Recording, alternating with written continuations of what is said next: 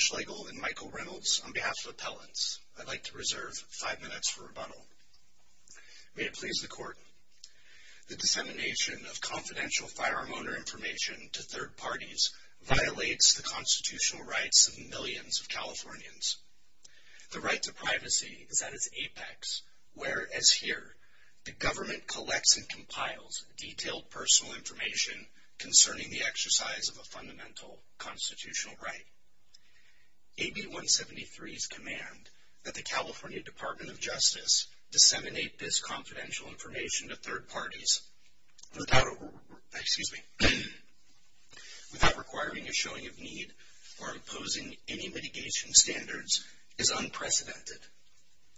It is a grave violation of privacy, Second Amendment rights, and fundamental due process. Counsel, the kind of information that we've indicated is highly sensitive, typically involves medical information, substance abuse information, that sort of information. That's that highly sensitive information. How is your address, your phone number, how is that the same? Or can you point me to a case where we've held that that is highly sensitive information? Yes, sure. So I'll point you to a couple of cases and a couple of concepts. First is that the Supreme Court has recognized in Nixon that the constitutional privacy interest is at base about a legitimate expectation of privacy, because it really derives from the substantive due process formulation based on the Fourth Amendment's conception of privacy.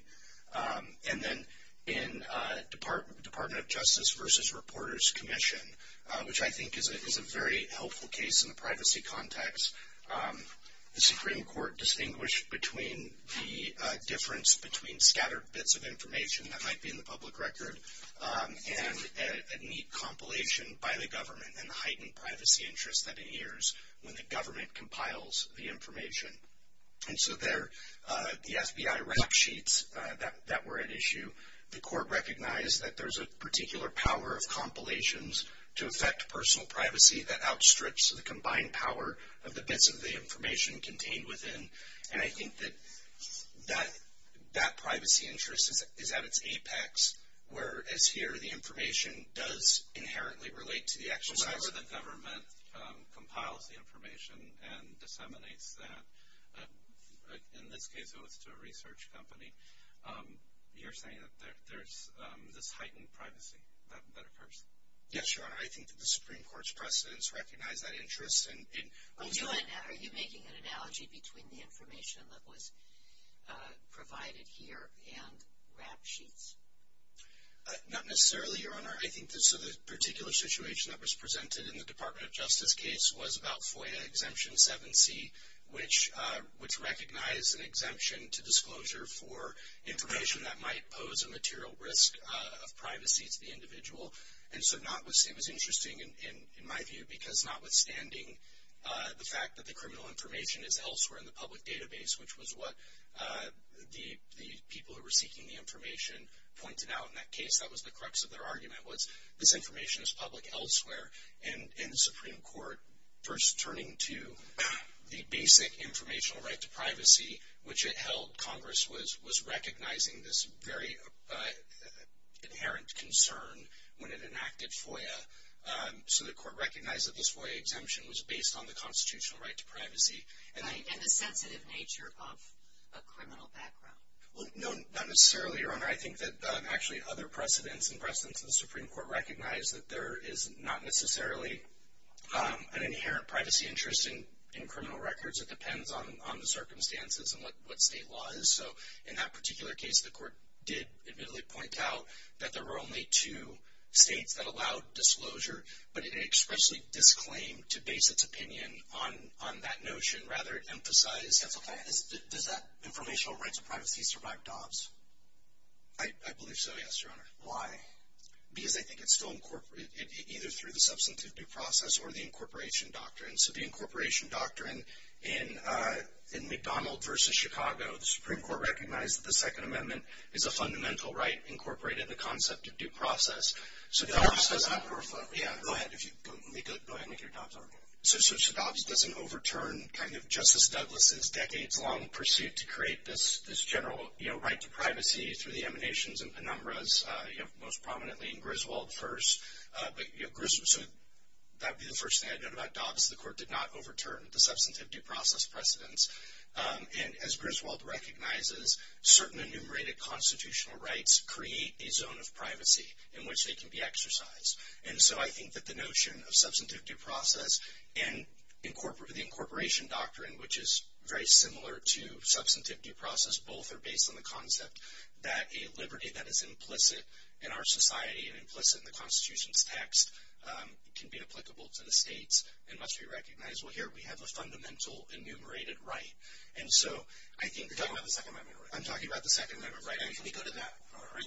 Absolutely. So can I ask, the way I see it is you're making three Second Amendment injury arguments. And let me know if this is correct. One, you're saying the fact that the information is going to the third party is injury itself. The second is that the information going to the third party could then leak to the public, which would create another injury. And the third is that your client's rights are chilled because of the fact that the information could potentially go out into the public. Is that correct, how you're alleging your Second Amendment injuries? Generally, yes, sir. I would slightly reframe the chilling argument, but yes. And how would you reframe the chilling argument? I think that the disclosure to the third parties in the first instance, particularly given the nature of what it's being disclosed for and the breadth of the disclosure, is itself something that creates the chilling, not necessarily that it will be more broadly publicly disclosed. That's certainly a risk, but I don't think that is a dispositive risk. And then on the chilling argument, as I read the complaint, it seems like the government already has all the information for your clients. That's correct, Your Honor. And has that information already been turned over to the third-party researchers? It has. We don't know the extent to which it has. I believe there was evidence adduced in the district court, of course, outside the pleadings and on the motion for preliminary. How are they being chilled if the third party already has information? Well, it wasn't publicly known. First of all, I would say, Your Honor, and then also it's not publicly known. So it was not known that this information before AB 173, and I think the government's going to push back against this, which I can explain going back to 2016, but I think it was not publicly known until AB 173 was enacted that this information was being shared with any third-party researchers at any research institution. I get that, but how are they being chilled today if knowing that the third-party researchers already have their information? Well, so as I understand it, and again, this is something that evidence wasn't produced on.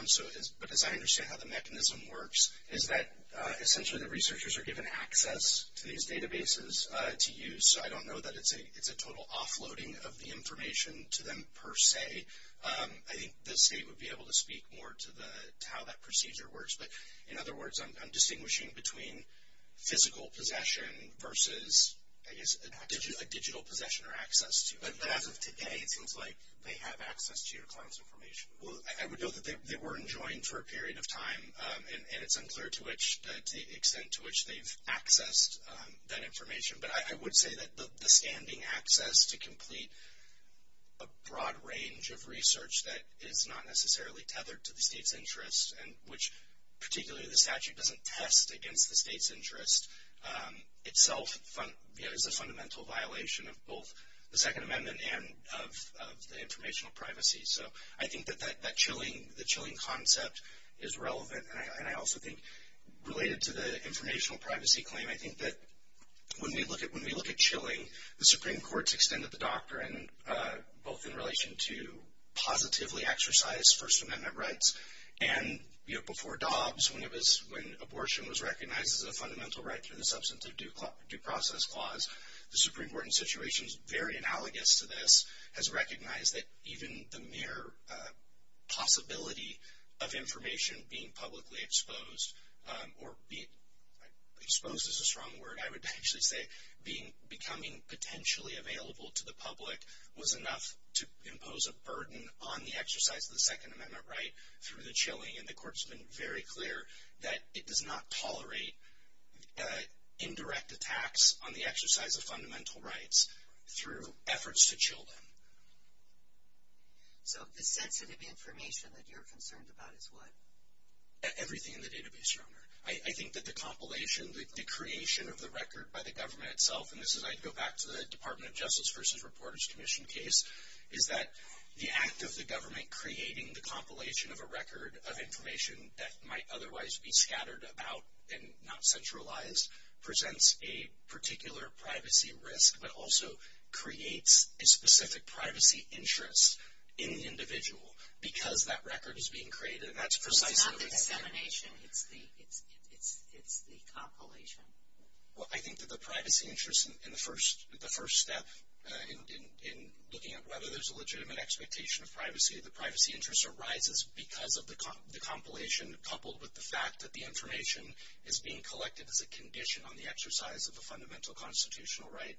And then I think that we get to dissemination on the question of tailoring, which really all the cases turn upon. If we look at the Whalen case, for example, where this was first recognized, the court emphasized that it almost assumed without deciding that there is a privacy interest in the information that was being collected. It related to fraud and prescriptions, but it emphasized that. I want to go back to Judge Schroeder's question because I think it's a very important one, which is, what's the information that's highly sensitive? I'm trying to get that from you because, you know, you go to, any store to buy beer, and they collect your date of birth. They collect your information. That's obviously tied to the Constitution as well. So in the 21st Amendment. So what makes it particularly sensitive, the name, date of birth, address here? I think it's perhaps three things put together. It's the fact that the government is compiling them and putting them in one centralized location, which has been recognized in precedent. Well, can I ask you about that? Because what's the difference between compiling it for this purpose and they have to have the information for law enforcement purposes as well? Do they not? I think that comes down to tailoring, Your Honor, and I can point Your Honor to. I think there's also a different Second Amendment justification for that. So, if I may answer both questions in turn, as to the information that's in the databases, the information I think is sensitive because the government collects it. It concerns the exercise of a fundamental constitutional right. It's different than information just scattered about, right? So, and I think the precedents well recognize that. It also paints a detailed picture of the individual's expressive decision to exercise their Second Amendment right. And looking at other analogs, as this court did in Crawford, if we look at other federal... I know to exercise my 21st Amendment right to obtain alcohol when I go to the liquor store. Is that somehow, if that is disseminated, am I being injured in some way? Perhaps I would say that's distinguishable from the issue that's before the court in part because the 21st Amendment is not a fundamental right and that's enumerated in the first 10 the first 10 rights in the Constitution. But I also am not aware of the government compiling that information in a centralized database and the extent to which it is here. We know that this is very detailed. And Your Honor, I apologize. I was going to go back to actually I recall what I was saying. The same information that they compiled for other purposes, so I don't see how the compiling is a violation of any rights. Well, so to be clear, Your Honor, I'm not contending that the compilation is a violation of any right, and the compilation is what creates the privacy interest. That's what the Supreme Court's precedents have distinguished between is showing the difference between, to Your Honor's point about perhaps what might in the public realm and scattered about in court records, for example, which is something that the Supreme Court has referenced. In isolation, they may have been public at one time or in a piece, but when the government takes it and puts it together in one record, that creates a heightened privacy interest. And so I think that this case is actually decided on the absence of tailoring. The strongest authority for that position, the compiling of any kind of information implicates a privacy interest. What's the authority for that? That would be Department of Justice versus Reporters Commission. Okay. Because the United States Supreme Court precedents decide no breach. I'd also just point the court to the last paragraph in the Whalen decision as well, which recognizes and the other cases stem from. To Your Honor's question about the Second Amendment right and how this information is collected.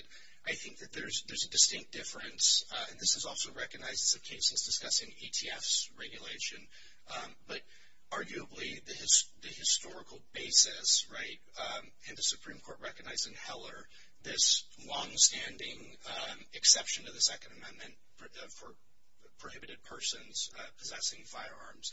So I think that the textual basis for the government's ability to collect information, to conduct a background check or to facilitate background checks is based in a different aspect of the Second Amendment, right? So yeah, that's my question. Then how is this a burden of your Second Amendment rights? Now, under, Rubin says we have to look at the textual elements of the Second Amendment, which is keep and bear arms. How does the fact that a third party have access to information burden that protection? So I think that's where when we get into the analysis of what the original meaning was, right? So first we look at the text and to understand the scope of the text, and I'm going to use the prohibited persons example because I think it's related here, right? In that situation, you would just be looking at can the government ask you for this information as a condition on exercising your Second Amendment rights to it furthers their interest in prohibited persons not having it. The Second Amendment exempts that.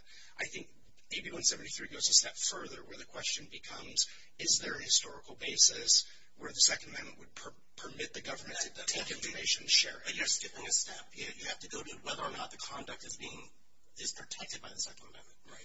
And under the textual elements, which is to keep and bear arms, how does the access to the third party, how does that infringe that conduct that's protected by the Second Amendment? I think the conduct that is implicated here is that you have to look at the corpus juris of which AB 173 forms a part, right? It is the entire statutory process for collecting the information and the reasons why that burdens the right, in the first instance, the right to purchase firearms ammunition or get a license to conceal carry. Well, no, because this information, you have to fill out get the information no matter what. And then this only allows a third-party access to that information. So to me, it seems like there's no change on what your clients have to do. But I think the burden still triggers Second Amendment scrutiny, Your Honor, because the burden is that this information... Well, what's the additional burden to your client is my point. Well, then it's the disclosure of the information. So once there's that burden, the Second Amendment right is that's what I'm trying to get at. So I think through the chilling doctrine, which we discussed, but that's fair. The chilling that makes sense. But right, but if we're not willing to extend, I still think that the burden, because you can't have this information right in the first place without the exercise of the Second Amendment right. So the burden in the first instance is on the process that takes place in order to exercise the right. This is now a condition that has been added to that, and in part, the challenge with this is that this is such a rare... You've got 2 minutes. You want to save some for rebuttal? I did want to save some for rebuttal. When you come back, if you didn't talk to me about how Clapper doesn't foreclose your arguments on this chilling argument, because it seems that Clapper seems to be on point.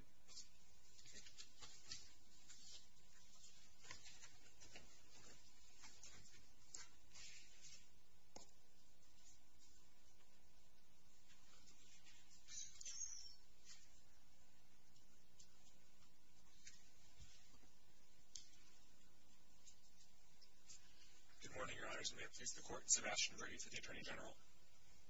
California is a serious gun violence problem, and part of the problem, as the legislature has recognized, is that too little is known about its causes, in large part because too little research has been done into that question. As part of its effort to address this shortcoming, the state enacted AB 173, confirming the agency's authority to share a limited set of firearms data with a limited set of vetted research organizations for limited purposes. I have a question. Does the state still collect Social Security numbers? I was unclear in the record on this. So the state never collects those numbers. The local licensing agencies, they use forms that the state sort of promulgates. And no, at this point, this uniform form that the state has done its social duties promulgated does not include that field. That's as of January, correct? Yes, Your Honor. Previously it did. So the state never collected that. The law provides that local licensing agency, the directive authority to send that application form itself to the state. So the state never collected it.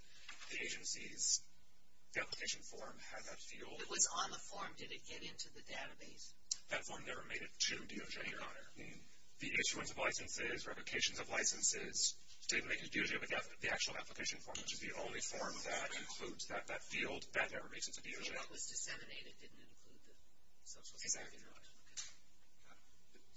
Now, to your broader questions earlier about the sensitivity or lack thereof in this information, again, it's very clear the basic biographical information in this database that may be shared with researchers is not sensitive enough to implicate the 14th Amendment informational privacy right in this case. We're talking about name, birth date. Your Honor, your opinion in Phillips recently last year noted that this type of information is not the type of information like, for example, in Norman Bradshaw or Doe v. Attorney General, but sensitive medical information, sexual history, that type of thing. This basic biographical information does not rise to that. So I don't think we even get to the balancing analysis in the first instance. On the second analysis, Your Honor, and I take Your Honor's questions, we don't think that the conduct being regulated here implicates the keeping right to bear arms. So the government's main argument is that the idea that the information will be released to the public is purely speculative, but that already happened in this, didn't it? Didn't all this information get released to the public? So there was a data exposure incident by DOJ itself. It's important to note that AB 173 has nothing to do with that. It deals only with sharing information with other entities, which is no allegation that they've ever done anything that revealed that information to the public. Right. So, but if it's happened once, why is it speculative to say that it can't happen again? First, Your Honor, again, DOJ takes data privacy very seriously and has addressed those the failings that led to that exposure incident. And again, the institutions that have had this information, had access to this information for decades, there's no allegation that they've ever actually had any data exposure incidents of this sort. So there's no evidence, there's no allegation. So that was really outside what's at stake in this case. Exactly, Your Honor. You want to say that it had nothing to do with the dashboard exposure. That's right, Your Honor. Was there an investigation of why that data was exposed? Certainly, Your Honor. Okay. And I know it's outside this record, but why do we know why? Sure. So it actually was in the record. It's not part of the complaint for sure, but in the district court, my colleagues introduced it into the record. There's a Morrison Foerster investigated the exposure, and they found there was a combination of lack of clear communication of policies, lack of sort of explicit policies, making clear that for this type of public-facing database, there should be no personal identifying information sort of uploaded in the first instance. And it also appears that the software essentially that was being used to create this public-facing dashboard, it didn't seem like there was adequate training on precisely how it could be used so that the... So there was my question was was there any evidence that it was intentionally exposed? No, Your Honor, certainly not. And that was DOJ, not the research. Exactly, Your Honor. And then to the question of the chilling aspect, I guess according to the complaint, the California DOJ has each of his clients' information already and has the third-party researcher that had access to that information already. Yes, largely yes, Your Honor. To the question about if it's access to data that's sort of housed at DOJ versus a transfer of data, it is a transfer of data. So it is sent from DOJ to the actual receiving entity. I would just sort of clarify that, you know, the AFS database is constantly updated. So it certainly could be the case that someone purchased a firearm after the last data transfer, and so that sort of new data wouldn't have been already transferred. So their argument could be that they're chilled from updating the data. Again, we think that wouldn't sort of provide first a Article III injury to your question earlier about that there not being an actual harm imposed by that.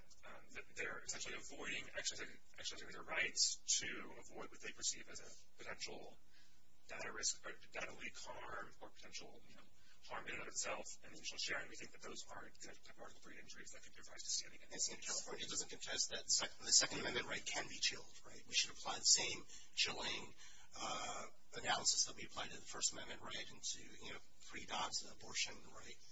Well, the court in St. David County Gun Owners Committee said that there is no chilling harm outside of, in that case, the First Amendment sort of overbreadth doctrine. So this court's precedent says there is no chilling doctrine. Well, why would there be a distinction? Because the court has recognized that the type of First Amendment is a sort of special right and that it needs room for breathing room. That's what it's been. Special right? So is the Second Amendment a non-special right? No, the First Amendment right, as the Supreme Court has recognized, is unique in its need for breathing room. That's AFP versus Bond. That's a number of Supreme Court cases. Has the Supreme Court ever said that there is a chilling effect for the Second Amendment? No, Your Honor. Okay. So but what's the distinction? I don't understand. What's the distinction of why Second Amendment right, which is the Supreme Court has said is a fundamental right, shouldn't be treated as a disfavored right? Why wouldn't it also be entitled to a chilling protection? In this worst case, all there is no such one recognized. Okay, but can you just explain why? I think, Your Honor, it's essentially that the First Amendment has this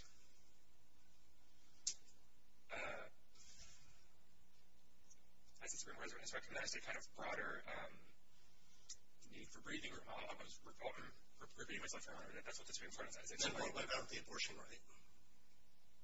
I'm not sure how that comes into play, Your Honor. Well, I think the Supreme Court, or at least someone, I think this Court or the Supreme Court has recognized a chilling protection for the abortion right. So the question is sort of, is there a role for a burden that is sort of separate from a direct prohibition on the right? I think Teixeira comes into play, and the test would essentially be a meaningfully constrained analysis, and we don't think that any type of burden here would meaningfully constrain plaintiffs or anybody else from exercising their Second Amendment rights. My question is basically why would we treat the Second Amendment differently from other amendments which are protected by this chilling aspect? And if you don't have any sort of thought. Well, what are we talking about in terms of chilling here? I thought that the chilling here is their subjective reaction to what's happening, and haven't we said that that's not really chilling? Whereas the First Amendment, you have something that is objectively going to affect everyone. That's right, Your Honor. Yes. I'll adopt that answer, Your Honor. I have to come but if there are no further questions, we'd be happy to. Okay. Thank you, Counsel. Thank you.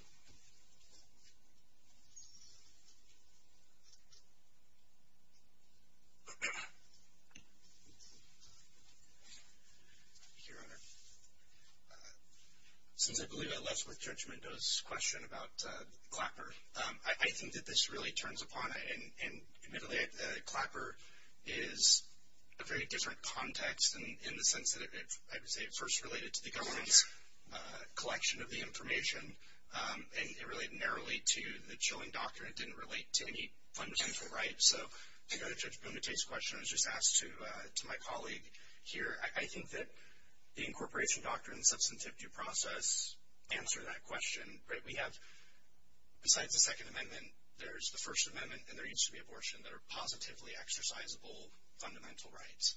And to Judge Schroeder's point about how this expands, or the First Amendment recognizes this applies to everybody, so does this. It applies to everybody who exercises their Second Amendment rights.